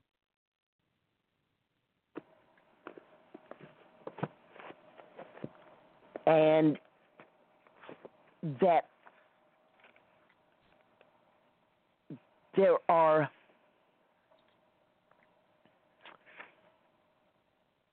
a great many ways that you can approach this. The thing that I feel very safe and very comfortable with everybody doing is to take some kind of medicinal mushrooms.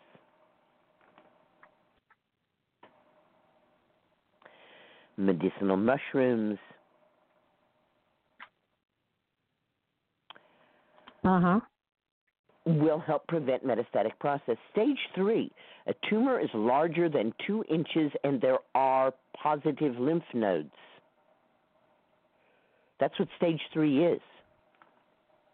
Well, I'm not sure about the positive lymph nodes. It just, you know, I wish I had the paper, but I couldn't find it. Uh, Uh-huh. But I think it did say something about a stage three, but but I don't think the lymph nodes were involved I'm at that reading point. here from what stage one, stage two, stage three, and stage four is. And I'm telling you that it's stage three when the tumor is larger than two inches and there are positive lymph nodes. That's what defines Okay. stage three. Okay. Well, the the tumor is pretty big. Right. Uh, but I don't know. You know, nobody's ever verified whether it's gone into It's the lymph nodes or not. Or lobular.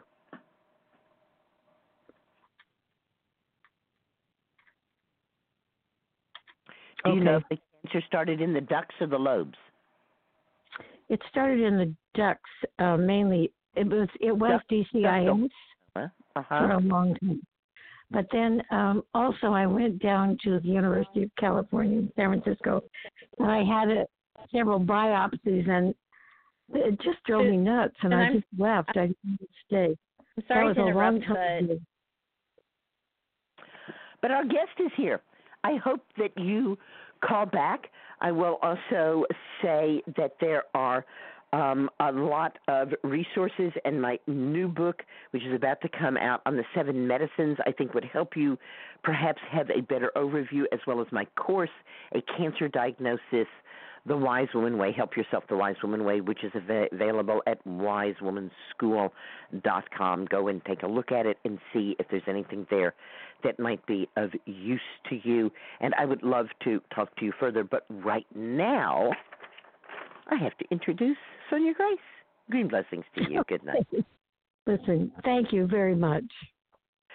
Sonja Grace is a highly sought after mystic, healer, artist, and storyteller with both Norwegian and Native American heritage. As an energy surgeon and remote healer, she has been counseling an international roster of clients for over 30 years.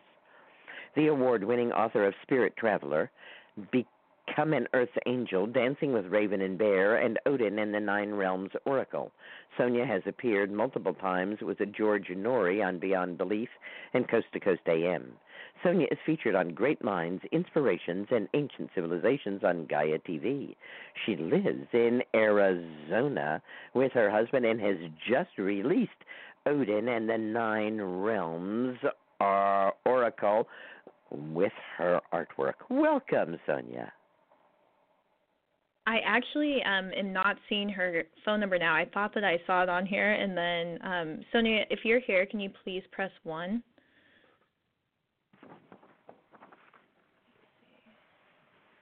Was a number that looked like hers, and now, all right. I don't know if she hung up, or we'll try her though.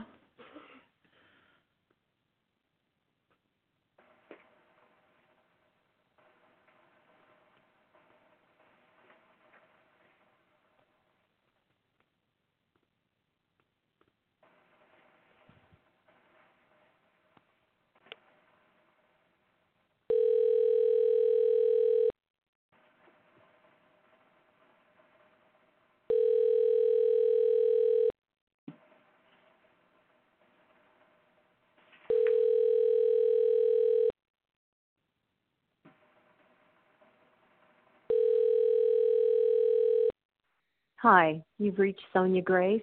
Please leave your name and number, and I'll get back to you as soon as possible. Thank you. At the tone, please record your message. When you have finished recording, you may hang up or press 1 for more options.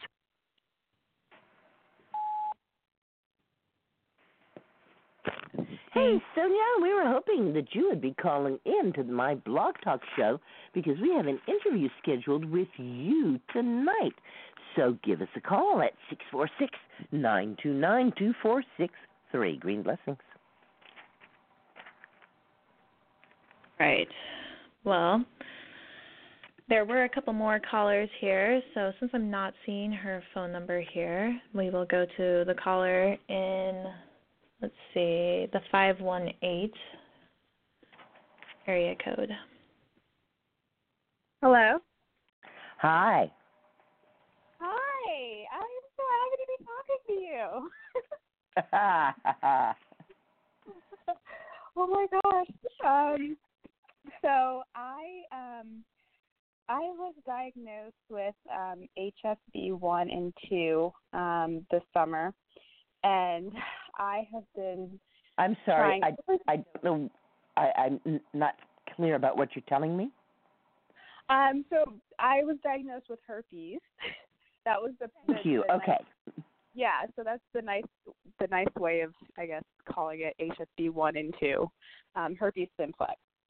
Um, and so I've basically been trying everything to get rid of it because I know it's curable. I don't believe that it's not curable. Um, as you know, physicians tell us, I believe that there is a cure for everything. so um, I have been trying. What do you mean by cure?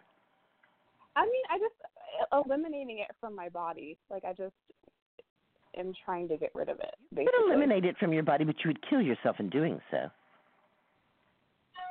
So, so how do you suggest? Like, what, what, what do you recommend? Like, I guess getting rid of the symptoms. Ah, that's different than curing. But do you think that it's is it curable? Do I think that this virus will ever leave your body? No, it won't. Why should it? Hmm, Because I don't think it belongs there. Because you don't think what? I don't think it belongs there. Well, it thinks it belongs there. yeah. So how do I? Is it? Is there a way? I guess I don't really understand what it is. I'm just so because I've always been really healthy, and so for me to get a virus, What is a virus? A virus having a virus does not mean you're unhealthy. A virus is a living organism that has its own agenda. It's rather like having a cat. Mhm. Right? The cat has its own agenda, right? Yes. You can make nice places for the cat to be, and the cat might be there, or the cat might just decide to go outside. So, a virus is a living organism that has its own agenda. And its agenda, its primary agenda, is make more of itself. Mhm. All right? That's what it really wants to do, as most organisms really want to do. All right? Mm-hmm. So I am in down there, page 160. Herpes mm-hmm. simplex. There is no cure for herpes simplex virus. Once you have it, you have it. Currently, about mm-hmm. 30 million Americans have it. Herpes comes from the Greek word to creep. This virus creeps into the nerves through the skin and the mucous membranes, especially if there are any small cuts or tears on the skin. Once inside, it migrates to the spine. There, it awaits sufficient stress to activate it into an eruption of painful lesions. Mm-hmm. Herpes occurs in a great number of forms. Chickenpox, of course, is a herpes. Mm-hmm. Shingles is a herpes. Mm-hmm. Cold sores are herpes. And genital sores are also herpes. So it's one virus that can have a variety of different effects. Any mm-hmm. kind of sex, including oral sex, can pass herpes. Mm-hmm. Herpes can spread even in the absence of sex. In fact, all herpes needs is bare skin to bare skin. Shaking hands with someone who has herpes can give it to you. Oh my goodness. Well, Genital herpes affects over 25% of all adults in the United States and Europe, with 1 million new cases annually in the USA alone. mhm. So, I guess my. So it's not that you're sick, it's not that you're bad, it's not that you did something bad. Yeah. It's that you happen to be alive and you live with other organisms, huh? yeah. You can have this if you want it. Yeah. Yeah. right? Genital herpes hides in the nerves. Any major change, whether it's when you want or not, can trigger it. Fatigue, trauma, hormonal changes, excessive exposure to sunlight, a new job, a new home, a new relationship, travel, illness, surgery, tight clothes, anything can trigger a herpes outbreak. And then in mm-hmm. down there, I list homeopathic remedies. I list ways to nourish and tonify. Avoid nuts, hazelnuts, Brazil nuts, peanuts, walnuts, and almonds contain arginine, which worsens the symptoms. To prevent outbreaks, keep the immune system strong. Use tonifying herbs daily. My favorites include Schisandra, astragalus, burdock, dandelion, mm-hmm. eleutherococcus, and yellow dock. Consistent use of burdock and echinacea seems to eliminate it. It doesn't really, but it brings it down enough that it will hardly ever show up on a test. Okay. And is it the um, Black it the- currants from fresh fruit jam, juice, or extract prevent the herpes virus from attaching itself to cell membranes, and thus they are unable to replicate. Black currants are tart, but they are tasty. St. John's wort is a stellar remedy for both preventing and relieving herpes outbreaks. Prompt and liberal use of the oil can prevent sores from forming, can heal lesions, and reduce pain. Dropperful doses of the tincture taken hourly relieve pain. Repeated use will eventually eliminate outbreaks altogether. A polysaccharide in self heal has specific activity against the herpes virus.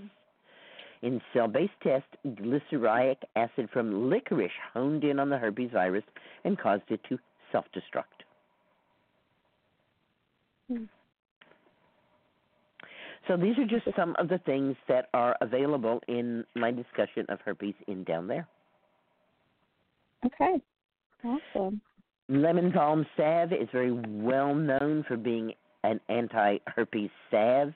That does not make lemon balm taken internally anti herpes. It simply means that the salve is anti herpes. Mhm. All right. So it's a you know it's a stain on um, the carpet that you'll have to learn to live with, Mhm. But it doesn't have to get any bigger.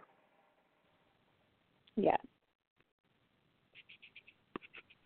Awesome. Okay. Um, uh, I have a quick, one more quick question. Um, so for the burdock, I wanted to try the burdock root and the um, echinacea augustifolia. Is that what it is?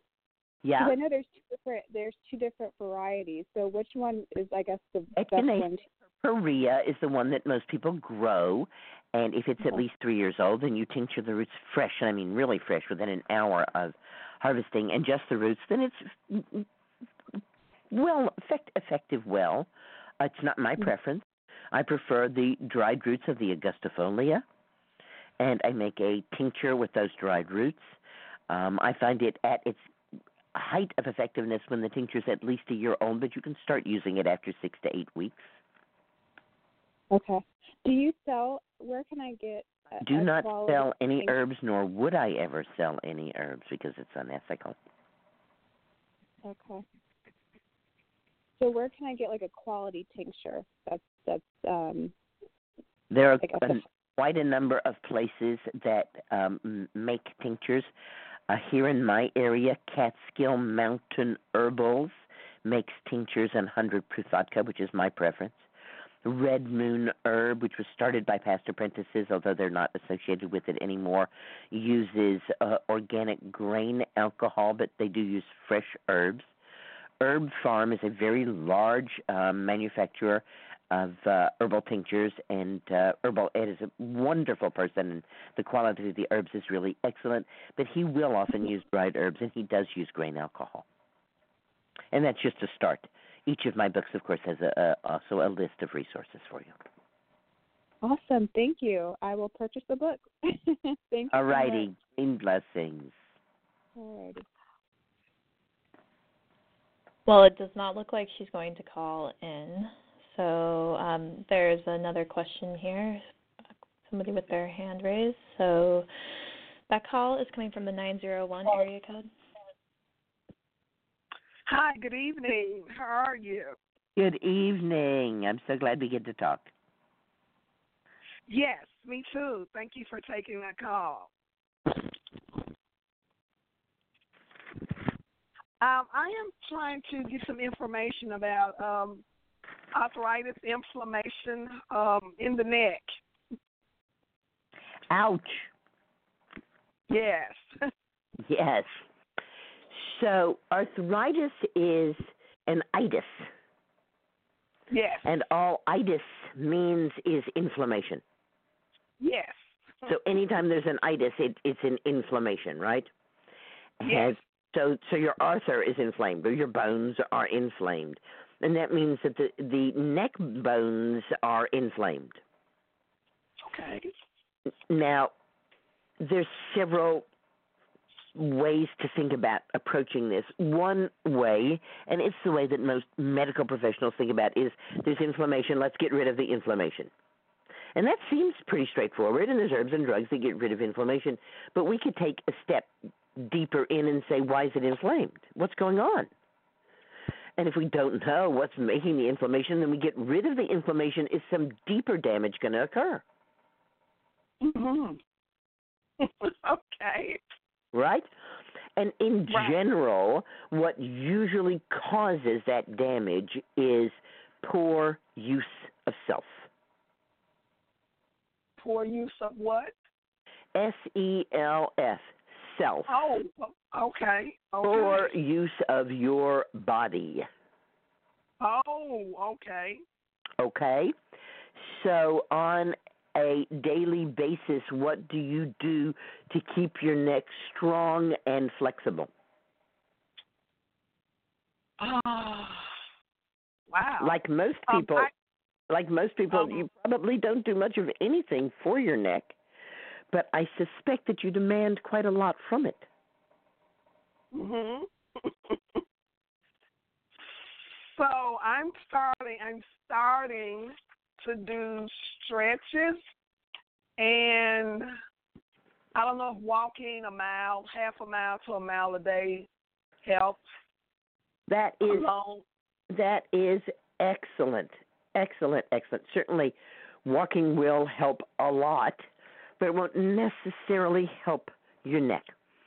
Have you heard of either of these people, Alexander or Feldenkrais?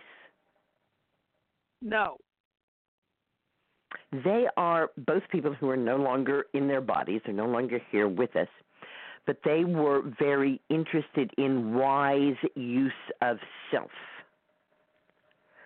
And if you can find in your area a teacher or a practitioner of either Alexander work or Feldenkrais work, they can help you use yourself in a way that will eliminate the inflammation in your neck and preserve the health of your bones. Okay. I got nothing against stretches, but many of us don't really know much about our bones and our muscles, and it's pretty easy to stretch the neck in a way that actually causes the muscles to tighten up and makes the arthritis worse. Oh, okay. Don't want to do that.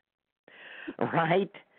So just just to give you an example, just sitting comfortably, all right, and assuming that you have a phone near one ear, what I want you to do is just bend your head toward the side that doesn't have a phone on it. And just feel what that feels like in both sides of your neck, both the side on top that's stretching and the side underneath that's pressing. And now bring your head back up to the middle. Now I want you to take your arm that's on that side of your head and hold your arm with your fingers pointing straight up at the ceiling and press your arm up against your ear. And I want you to slowly move your arm, keeping your ear pressed up against it, to the side so that your fingers are pointing away from you. Now I want you to feel your neck. Does it feel the same as it did before? Um, I'm not sure. I have earplugs in. I didn't have my phone up against, but Uh huh. but but I can tell. Like when I I got my arm up now and I got it. When you have your arm my, up, there's not that tension on the side that's that's stretching up above, is there? Right. This is this i- you know, this is a Feldenkrais move. This is called a supported neck stretch. Oh, okay. Because I can feel it down in my. Oh God. right? I could. You can feel it all the way down your spine. Yeah, I could. Yeah. Wise use Yeah. of self. The other of possible option is to find someone in your area who does cranial sacral work. Cranial. I'm going to write that down. Right. Cranial sacral, C R A N I A L S A C R A L. Cranial sacral.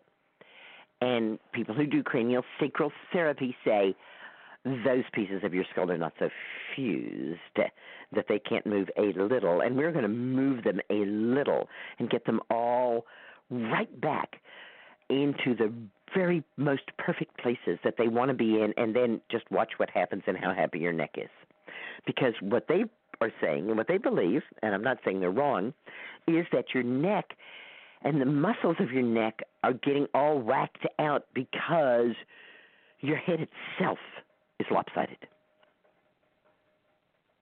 Because my what self is Your head, H E A D. Oh, yeah.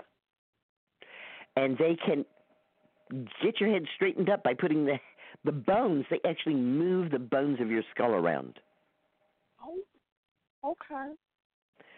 So just some possibilities there. My one of my favorite anti-inflammatory herbs is linden, L-I-N-D-E-N, and it can be brewed up as a tea. Uh, pardon me. Could you could you tell me the name of that again so I can write it down? Certainly, linden, L-I-N-D-E-N, linden. It's the flowers of the linden. Some people say that it's flowers and leaves because they don't understand that the flower has a green part. So it's okay. It wouldn't hurt if there were leaves in it, but there aren't. And you can make a tea of the linden, or you can make an infusion using a large amount of herb and steeping it for a long time. It works in any dilution. Okay, so I can make a tea or an infusion. Correct. Okay, I know about the tea. I'm not sure about the what type of infusion. Infusion is one ounce of linden steeped for four to ten hours in one quart of boiling water, but without a fire. A one ounce of linden.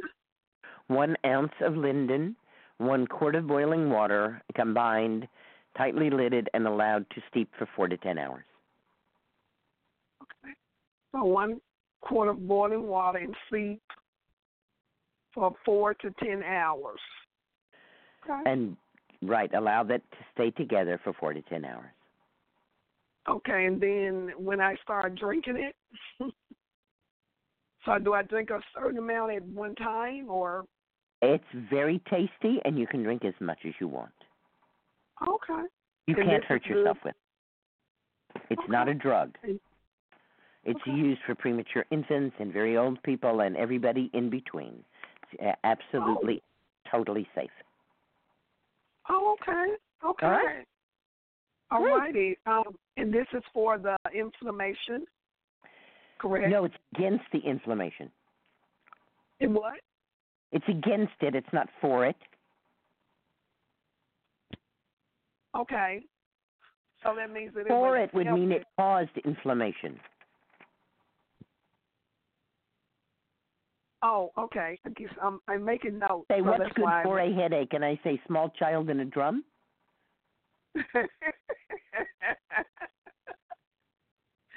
I don't think a drum would be good for a headache. I don't think. It is. It's good for a headache. What you want Mhm. when you have a headache is something that's not good for a headache. You want something Yeah. that's good for the person who has the headache, Right. right? Right. right. I am going to go to the herb store Okay. and and tell them to give. I'll probably get more than one ounce and just drink it until I start to feel better.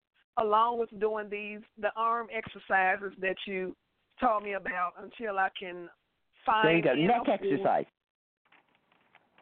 and find the cranial sacral worker. See So if I you can- can find somebody who can do some of those things for you.